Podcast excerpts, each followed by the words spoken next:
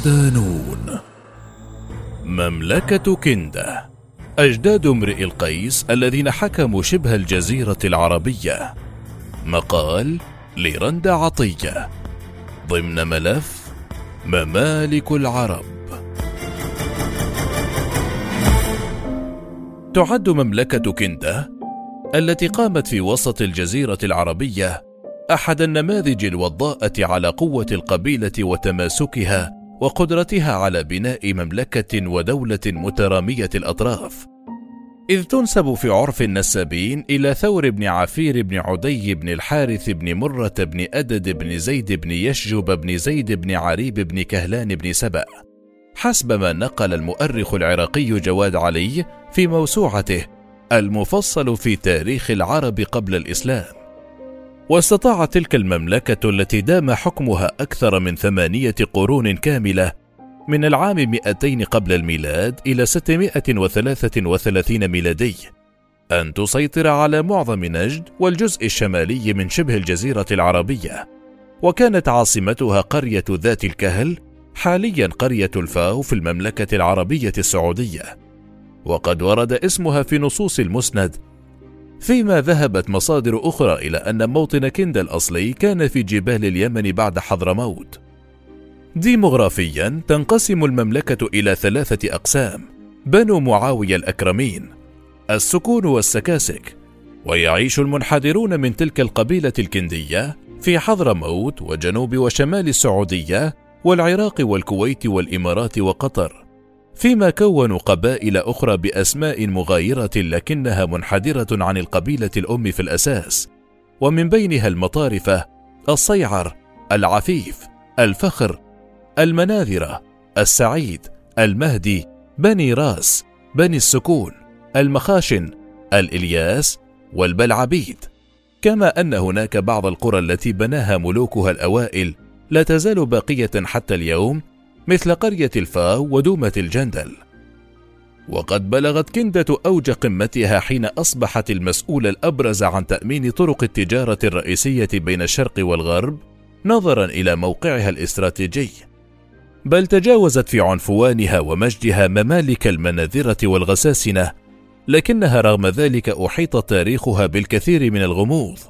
وهو ما أرجعه الباحثون إلى أن أغلب عهدها كان في البادية ولم يكن لها آثار وفيرة ونصوص غزيرة. ما أقصاها عن معرفة المؤرخين الكلاسيكيين والبيزنطيين فيما تطرق آخرون لذكرها عرضيا وبشكل مختصر مثل ما جاء في كتابات بليني وبطليموس ونونوسوس وبروكوبيوس وملالاس وثيوفانيس ويوشع. الأصول التاريخية تعددت الروايات التاريخية التي تطرقت إلى أصل مملكة كندا وجذور هذا الاسم تحديدا. فمن الباحثين من قال إن كندا هذه هي ثور مؤسس المملكة. ويقال إنه كند نعمة أبيه أي كفر بها دون ذكر ما هي تلك النعمة التي كفر بها ثور ليطلق اسمه على كل سلالته من بعده. وآخرون ذهبوا إلى أن كنده تعني أعلى قمة في الجبل. مستندين في ذلك إلى وصف المؤرخ بلينيوس الأكبر بأن أهل كندة كانوا يسكنون في عين الجبل. كشفت عدة مصادر أن كندة في جذورها قبيلة ضخمة العدد ظهر فيها ملوك وتفرع منها قسم أقام له مملكة في وسط شبه الجزيرة العربية، واستمرت لأكثر من قرن من الزمان على أقل تقدير، من أوائل القرن الخامس الميلادي وحتى أواسط القرن السادس الميلادي. فيما ذهبت أخرى إلى أنهم كانوا يحاربون إلى جانب جيوش ممالك الجنوب في اليمن منذ ذلك الوقت بكثير. يختلف المؤرخون في تحديد المكان الأول الذي قدمت منه تلك القبيلة إلى وسط شبه الجزيرة العربية.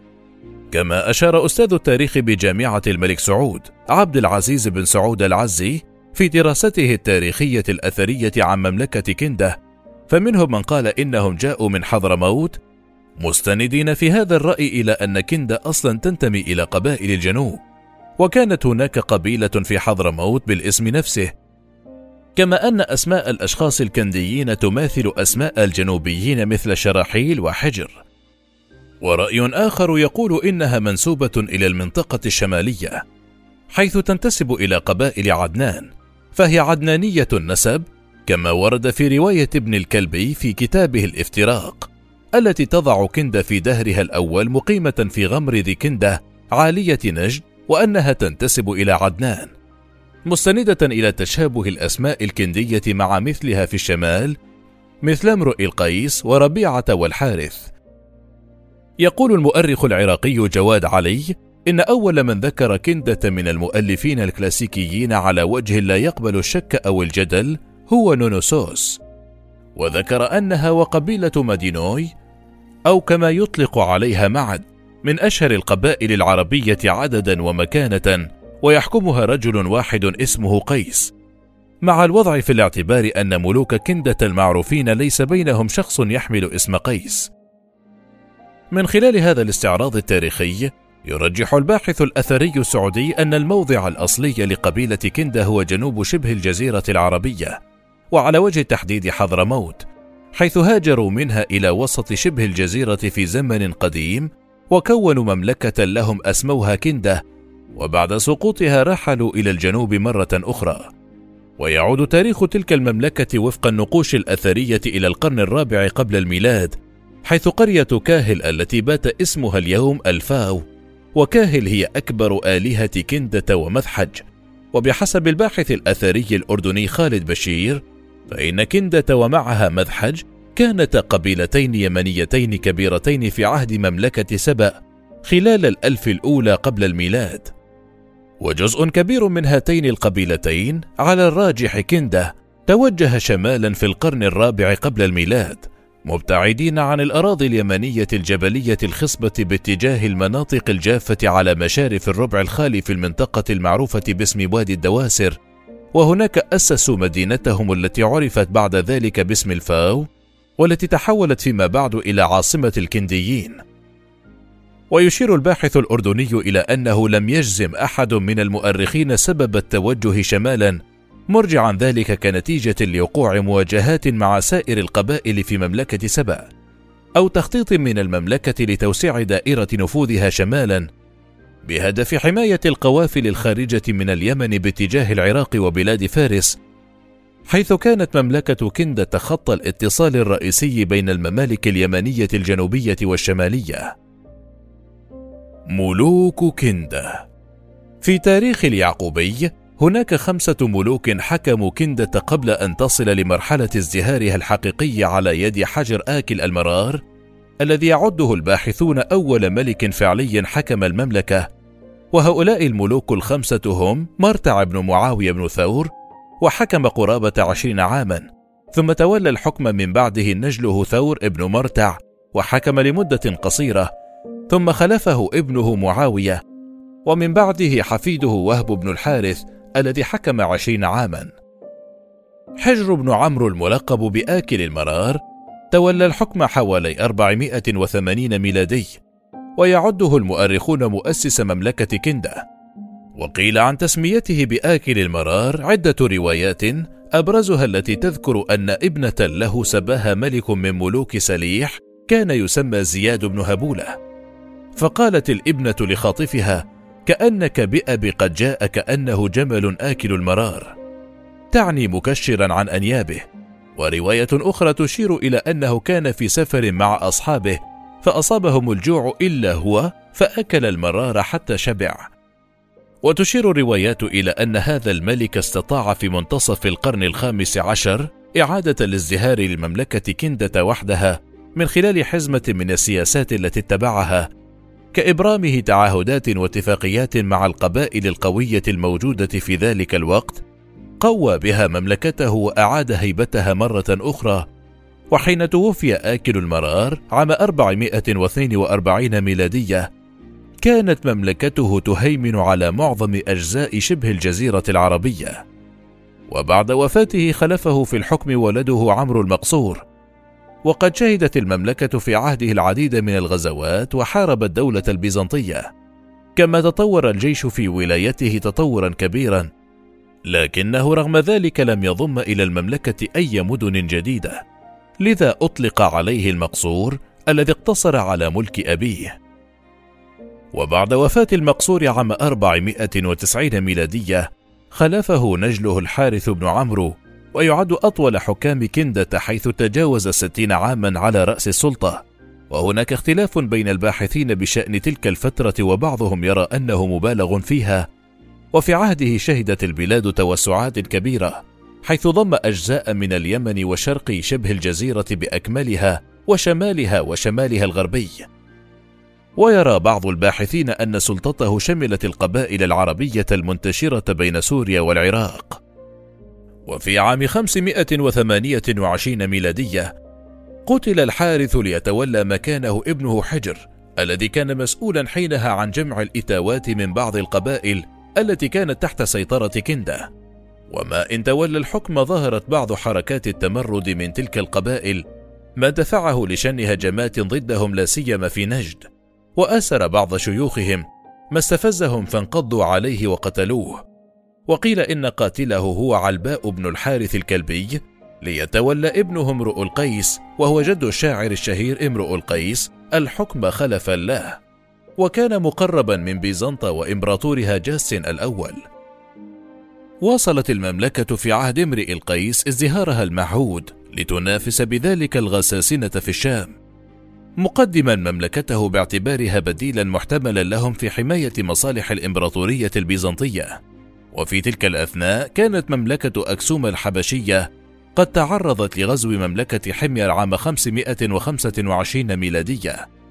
وهي التي كانت تمثل الداعم الأكبر لمملكة كندة لتفقد الأخيرة أحد مصادر قوتها ما تسبب مع مرور الوقت في إضعافها وبحلول منتصف القرن السادس كانت القبائل العدنانية في نجد والحجاز قد تمكنت من التغلب عليها وإخضاعها.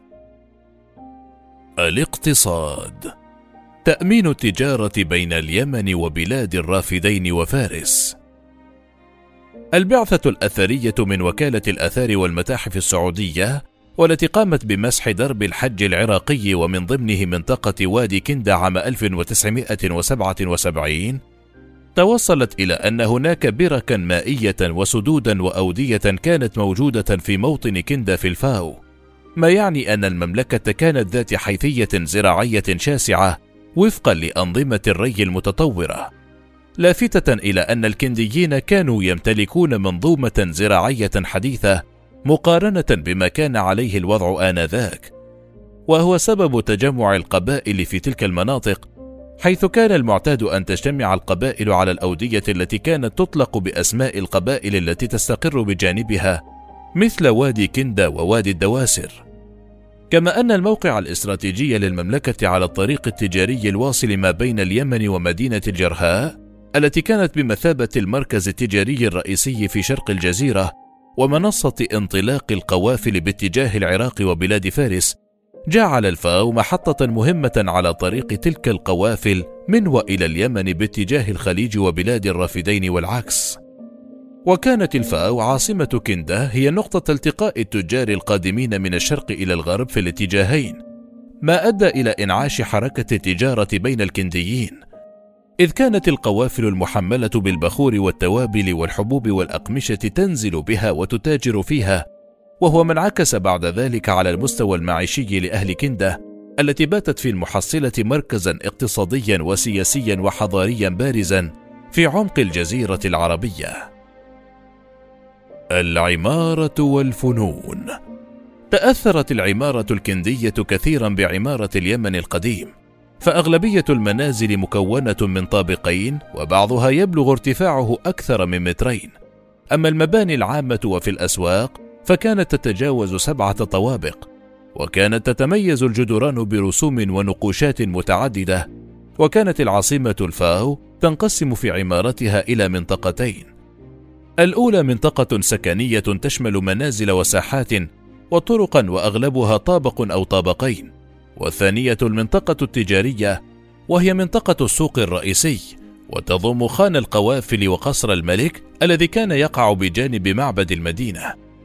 الاكتشافات الأثرية الأخيرة عثرت على العديد من التماثيل التي تتشابه مع التماثيل اليونانية القديمة، بما في ذلك أنها تحتوي رموزا ميثولوجية يونانية، وهو ما أثار حيرة الباحثين والعلماء الذين رجحوا أن يكون هذا التشابه بسبب احتمالية أن يكون التجار نقلوا تلك التماثيل من اليونان خلال تنقلهم وترحالهم بين الشرق والغرب أو تأثروا بها نتيجة الاحتكاك عبر التجار مع الوضع في الاعتبار البعد الجغرافي الشاسع بينها وبين مناطق تأثير الثقافة اليونانية وهو اللغز الذي ما زال يحير العلماء حتى اليوم.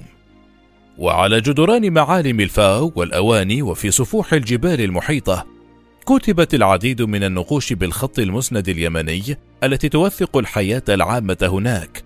النشاط التجاري الحياة الاجتماعية والسياسية العلاقات بين المملكة والممالك المجاورة الطقوس الدينية والوثنية المنتشرة. تلك النقوش التي يعتبرها الباحثون وثيقة موضوعية لتفاصيل الحياة في ظل مملكة كندا. ورغم التجاهل التاريخي لتلك المحطة التاريخية المهمة إلا أن مملكة كندا نجحت لا سيما في مرحلتيها الثانية والثالثة تحديدا بعد تولي آكل المرار الحكم في أن تكون واحدة من القلاع الاقتصادية والسياسية المحورية في حضارة العرب القديمة واستطاعت في سنوات معدودة أن تهيمن على الجزء الأكبر من شبه الجزيرة العربية.